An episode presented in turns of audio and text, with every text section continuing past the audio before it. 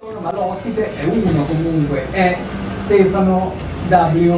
Pasquini, Ah, sono solo io? un vero artista, un vero artista con un percorso artistico notevole, parliamone, perché lui, ecco, a differenza degli artisti bolognesi che rimangono a Bologna e si lamentano di Bologna, lui almeno può lamentarsi di Bologna perché primo non abita più a Bologna, secondo eh, lui è andato a vedere anche un po' di mondo, quindi sentite un po' che scolibrande ha fatto per il mondo, che cosa ha fatto Stefano W. Pasquini.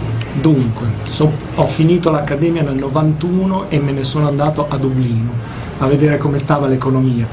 A Dublino nel 91 l'Irlanda era tipo l'Italia del 68-69, eh, nel senso che non c'era assolutamente un caffo e addirittura eh, gli alimenti non avevano la data di scadenza. A proposito di merda mi è venuta una gastroenterite che dopo sono diventato vegetariano. Quindi gastroenterite è vera, non Vera, no, no, assolutamente. Ho mangiato tipo delle salsicce senza data di scadenza che il giorno dopo me le sono. Eh, Comunque, passiamo poi dopo al fatto che dopo sono andato a vivere a Londra, ci sono rimasto otto anni. Dopo nel 98 sono andato a vivere a New York e nel 2001 sono tornato a Bologna. Per Eh. poi lasciare per Zola Predosa. Ci- Zola Pedrosa. Pedrosa, Pedrosa, Pedrosa. dal motociclista spagnolo. Ah, ok. Allora, qual è il posto migliore che hai visto per fare arte? Il posto migliore che ho visto per fare arte è. New York? No, secondo me è tipo sto studio qua.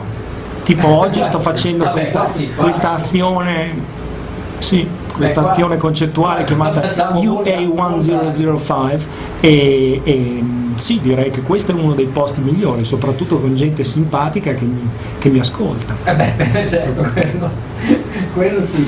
No, sicuramente New York- per, per andare un attimo sul serio, sicuramente New York è tutta un'altra storia. New York dove tu nella tua biografia scrivi, o in un'intervista che ho letto, dici dove almeno lì sono tutti stranieri. Sì, esattamente. Lì la Lega Nord innanzitutto non